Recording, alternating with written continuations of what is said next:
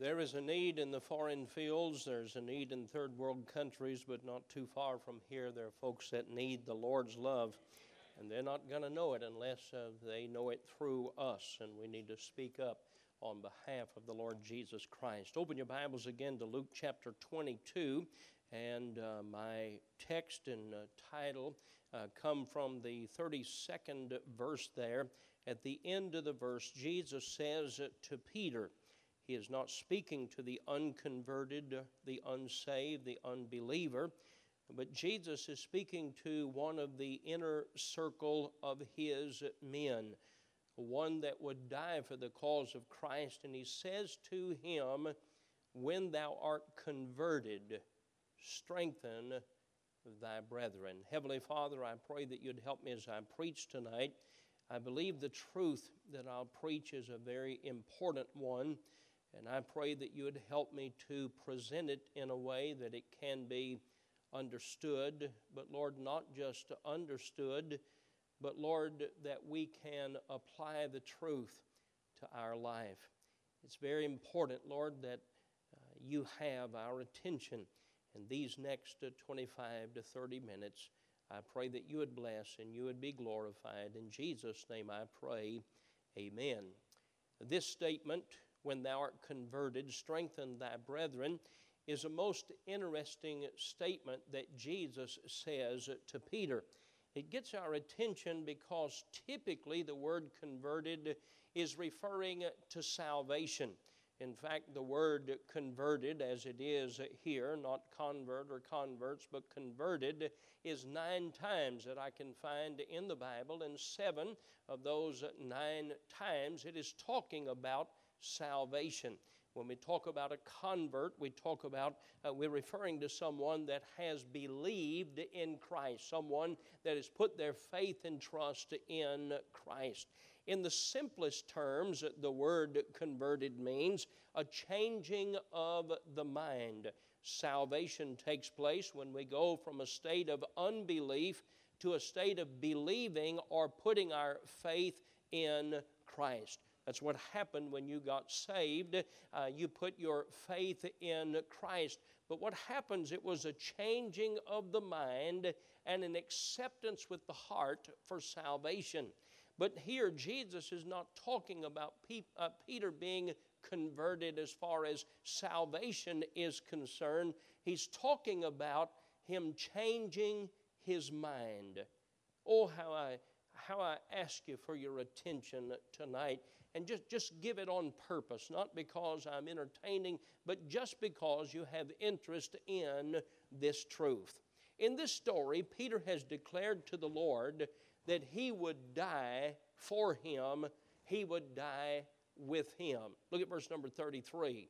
And he said unto him, Lord, I am ready to go with thee both into prison and to death.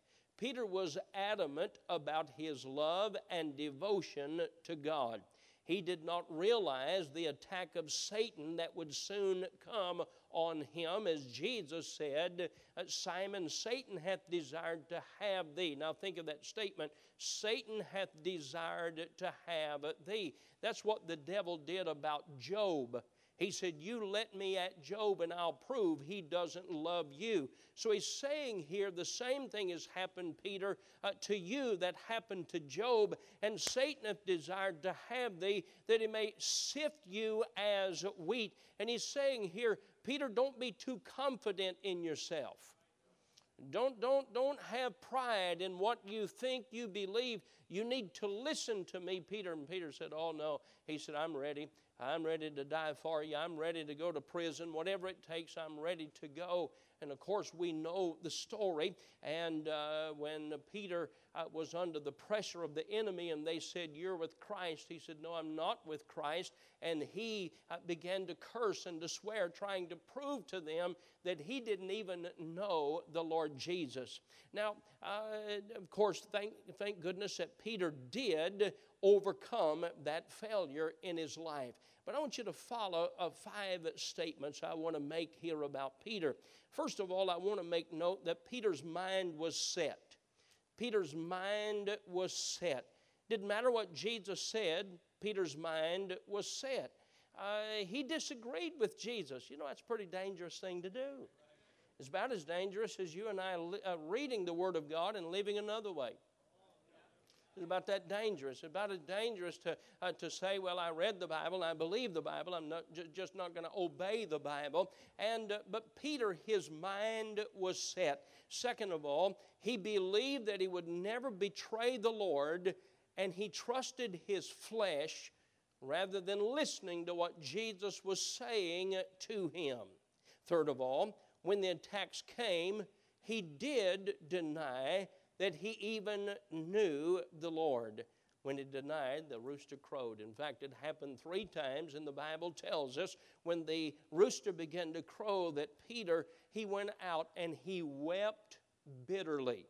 He wept because he was not as strong as he thought he was. He was not as strong as his mind told him that he was. Here's a fourth statement.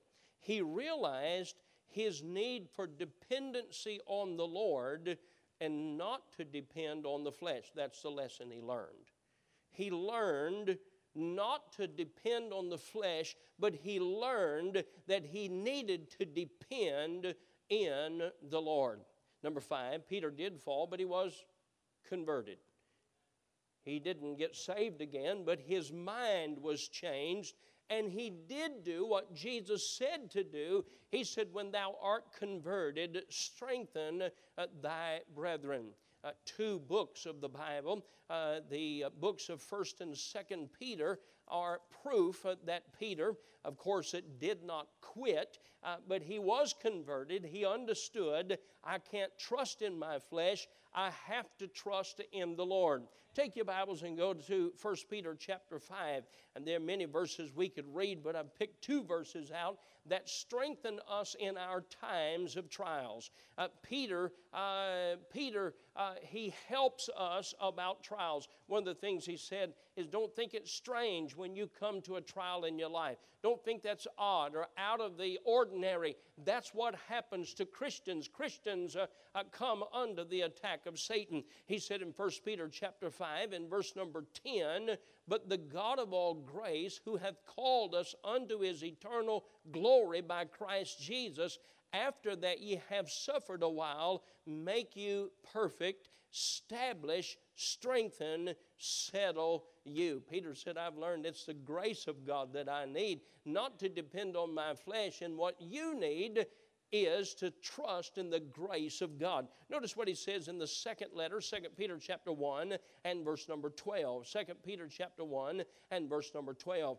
Peter writes, Wherefore I will not be negligent to put you always in remembrance of these things though ye know them. He said, I don't have a new sermon to preach. I'm going to preach the same truth I've always preached. And notice what he says that you may know them and be established in the present truth. Uh, Peter says in one of these other verses here, I'm going to preach the same things over and over when I'm gone. When you think about me, you're going to say, Peter preached the same thing over and over and over and over and over. Have faith in God, and you can make it through the trials by trusting in the Lord. Now, let me have your attention again. It took a tragedy to get Peter's attention, to change his mind, and to listen to what Jesus told him. He didn't agree with Jesus. And it took a tragedy for Peter to change his mind. All of us are much like Peter in this way. And we often never realize or think about it until a tragedy or something comes that gets our attention.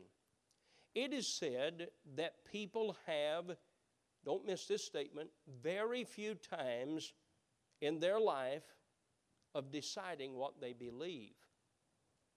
Once a person decides what he believes, he then listens to only those he agrees with and with what he has decided to believe, and he avoids those that differ from what he has decided to believe. Now, I want, I want to make those statements again because I, I need, you to, need you to hear what I'm saying. People have very few times of learning or deciding what they believe. Once a person decides what they believe, they listen to folks who agree with them. They ignore people that they do not agree with. Let me give an illustration I, um, that, that, that really got my attention about this truth. I was listening to a speech a doctor was making, and he was working to convince a group of people uh, what to do and recommending some things to them about improving uh, their health. It was a good speech, folks were listening, but then he made a statement. He made this statement. He said, As a doctor, here's what I've learned. Most people already have already decided what they believe about their health. And they come to me because I agree with them or I believe what they believe. Those who come to me that don't agree with my philosophy of health or what I teach about health, they don't listen to me because they've already decided what they believe. We've heard and we've used the statement my mind is made up. It is said that we learn by two things we learn by the experiences of our life, and we learn from people that we trust. We learn from people that we trust. Sometimes we trust people we shouldn't trust. Sometimes a teenager ch- uh, trusts a seventh grader to tell them to give them advice about life. Sometimes a teenager won't ask their parents what to do, they'll ask another teenager because they feel like they can trust them. And we learn basically in two ways from the experiences of our life, and then we learn from people that we trust. Most of what we believe, we decided to believe as a child. Our beliefs are developed and deepened through that college age of 18 to 23 but most do not change what they believe after childhood and then the development and uh, the college age where their beliefs are deepened because we don't listen to folks that we disagree with. We listen to folks who support what we believe. If we took a poll tonight, if we went soul winning, all of us, and we just started knocking on doors, witnessing to people. The older people are, the less they listen, if they're lost, about salvation because they've already decided what they believe. A child is open to listening. By the way, that's why the devil is not just targeting adults. The devil is working to convince children of things that are not true. Now, this important statement what we believe controls how we behave. Most people choose a church based on whether or not that church teaches what they already believe. Those of you who uh, witness to folks or invite folks to church that knock on doors, uh, you ask folks, Do you go to church? Or uh, if uh, you'll find a lot of folks that'll say, Well, we're looking for a church, but what they're looking for is a church that teaches or preaches what they already believe.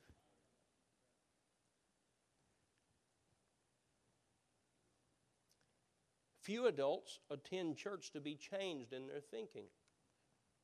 Most are like Peter. They've already decided what they believe, whether it's right or wrong, and Jesus himself couldn't change what they believe. Think about that. Jesus himself is admonishing Peter to have faith in him. Oh, no, he said, Jesus, you don't have to worry about me. I'll, I'll die for you. I go to prison, I'm ready. Peter, when the cock crows, you, will deny me, and the old rooster will remind you of what I've said. And Peter, when you're converted, when that old hard noggin of yours gets hit hard enough for you to think about what I'm saying, strengthen your brethren and tell them you don't have to experience heartache to believe the truth. You can go ahead and believe the truth. And that's what Peter writes in his letters of 1st and 2nd Peter. The thing that changes what we believe is a life threatening or difficult experience like what Peter faced. Now, after Peter had denied the Lord, the old rooster began to crow. Peter wept bitterly. His will had been broken, his mind was changed, and he did die for the cause of Christ. I want you to think with me Nebuchadnezzar, he believed what he believed. Man full of pride. You build a statue, and I want everybody to know I'm the greatest in all of the world. God said, I'm going to show you who the greatest is. And he changed his heart and he made him like an oxen. He's out in the field eating grass like an oxen. His hair is growing, his fingernails are growing, and it took that experience to change his mind. Take your Bibles and go to Daniel chapter 4. Daniel chapter 4. Notice what God did. Notice this experience here of what God did to change him.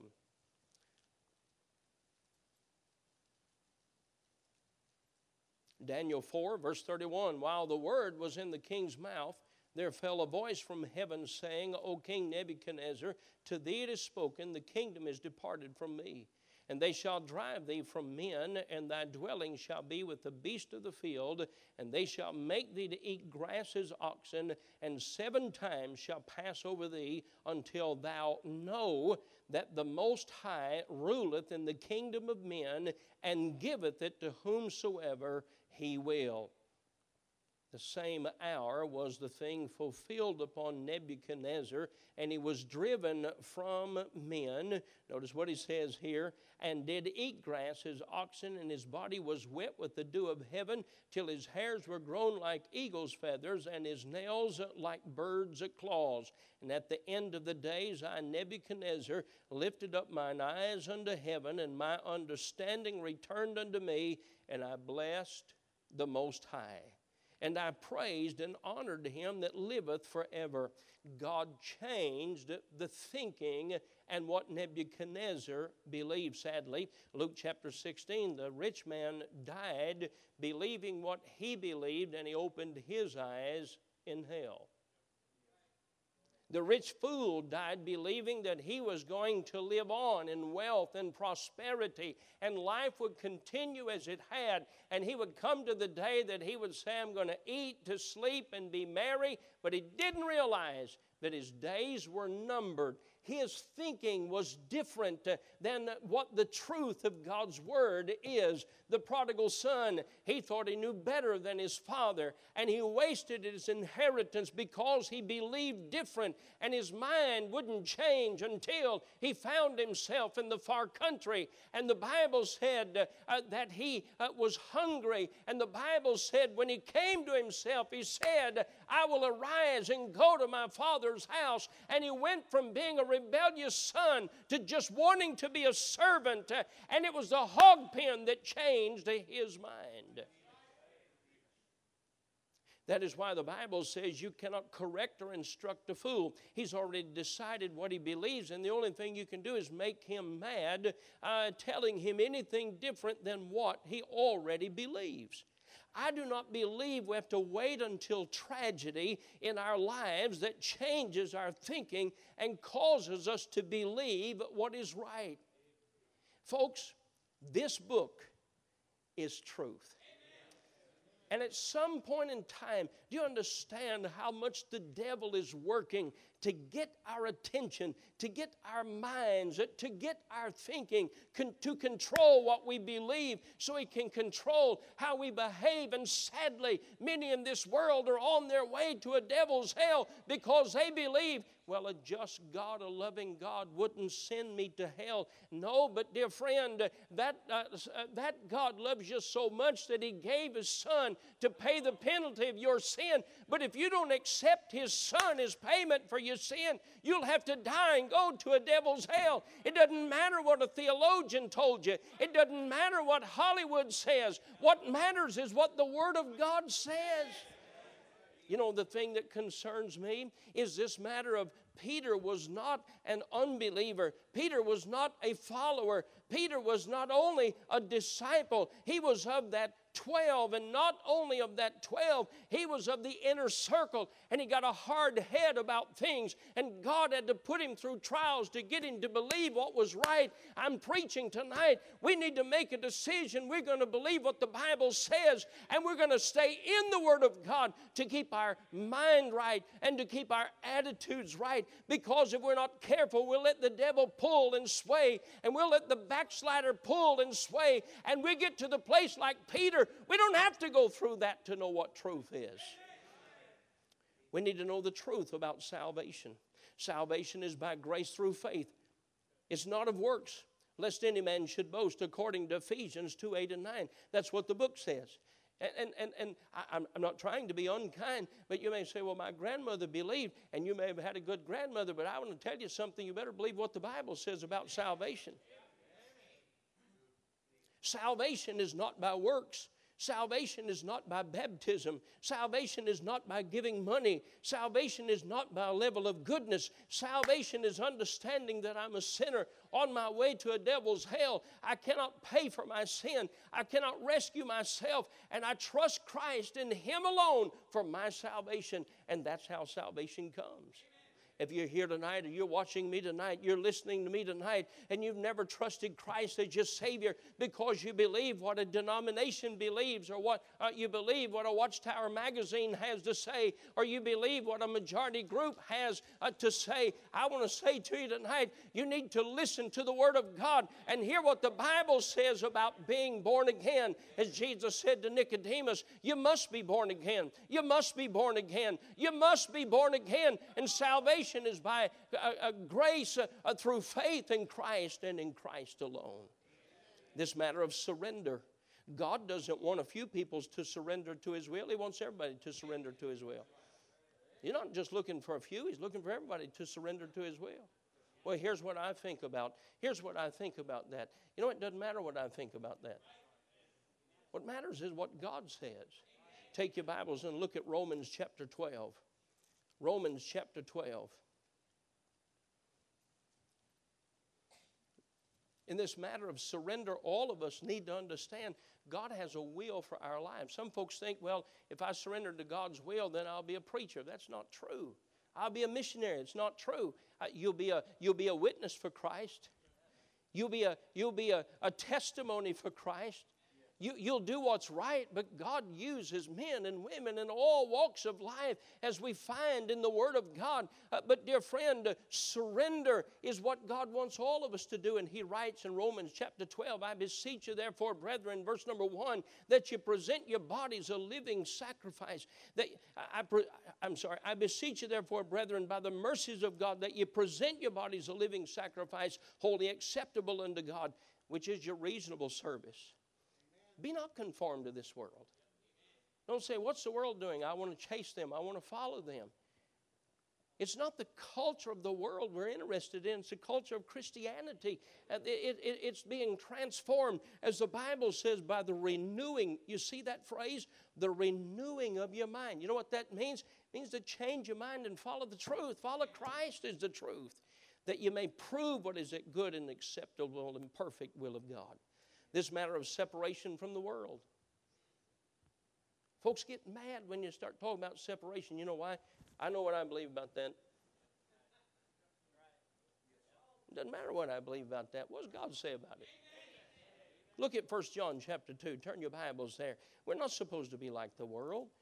We're not supposed to use the language and the vocabulary and the behavior and the dress and the immodesty and the and we're not supposed to live like that. First John chapter 2, the Bible says in verse number 15, love not the world, neither the things that are in the world. If any man love the world, the love of the Father is not in him, for all that is in the world, and here's how it's defined the lust of the flesh, the lust of the eyes, and the pride of life is not of the Father, but is of the world. Sadly, the unconverted there are three things that motivate them.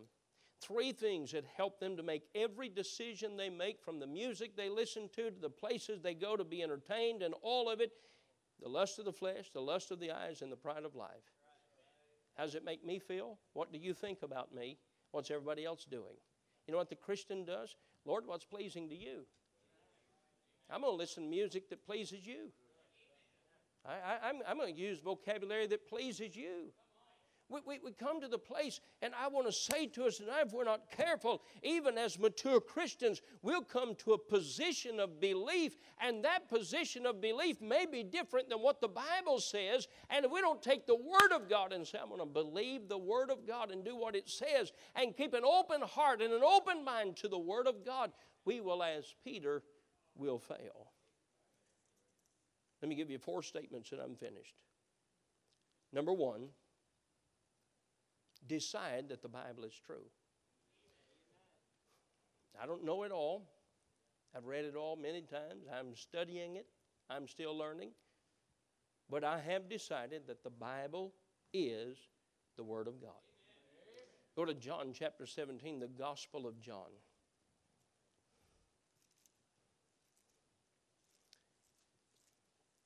Go to chapter 17, John chapter 17.